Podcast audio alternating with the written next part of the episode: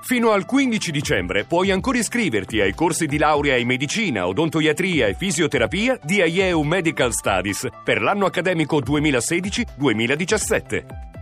Informati subito all'800 44 44 33 o nei centri studio CEPU. Voci del mattino.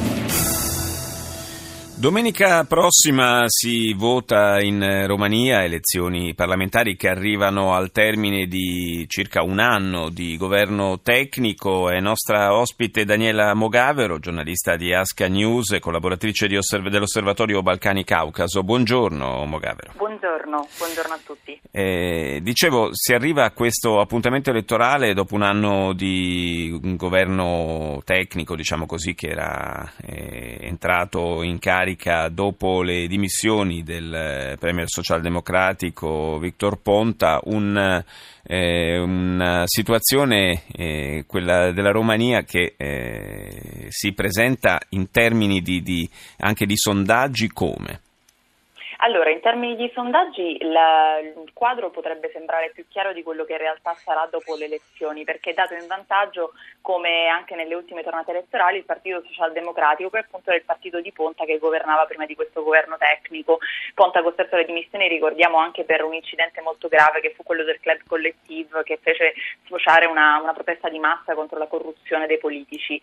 E dico che sono meno chiari di così perché il Partito Liberale, che è il partito che di fatto mh, appoggia dall'esterno l'attuale, eh, premier, eh, mm, l'attuale premier Dacian Ciolos che ha detto che vorrebbe continuare il suo lavoro eh, da primo ministro ma non si è ufficialmente candidato, mm. appunto il Partito Liberale è secondo nei sondaggi e il presidente, secondo la Costituzione romena, sì, mm, è obbligato a fare consultazioni con tutti, ma non ha l'obbligo di dare l'incarico al partito che ha la maggioranza in Parlamento, per cui essendo eh, Klaus Iohannis, il presidente romeno, un liberale, ci si aspetta che in qualche modo se i liberali avranno buona, un buon piazzamento potrebbe essere lo stesso Ciolos a continuare questo, questo lavoro. Beh, eh, sì, avrà i numeri anche attraverso alleanze naturalmente con altri partiti per, per aspirare a, a questo. Il, eh, la campagna elettorale, da quello che eh, si è capito da qua, è stata, certamente non, non è un'eccezione, ma insomma in, in maniera particolarmente accentuata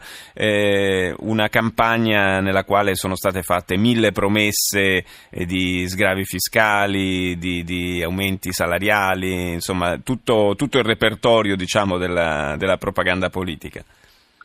Assolutamente, è stato un repertorio classico, eh, però eh, assolutamente non sostenuto da possibili calcoli realistici sul budget eh, romeno. Eh, ricordiamo che la Romania cresce effettivamente molto più di tanti stati ehm, dell'Europa occidentale, a oltre il 5% del PIL quest'anno. Sì, nell'Unione Europea è il, paese, è il, paese, che ha la, la, maggiore crescita del prodotto interno lordo in termini Esatto, anni. però la povertà è comunque molto alta, ricordiamo anche i salari medi eh, non superano i 500 euro.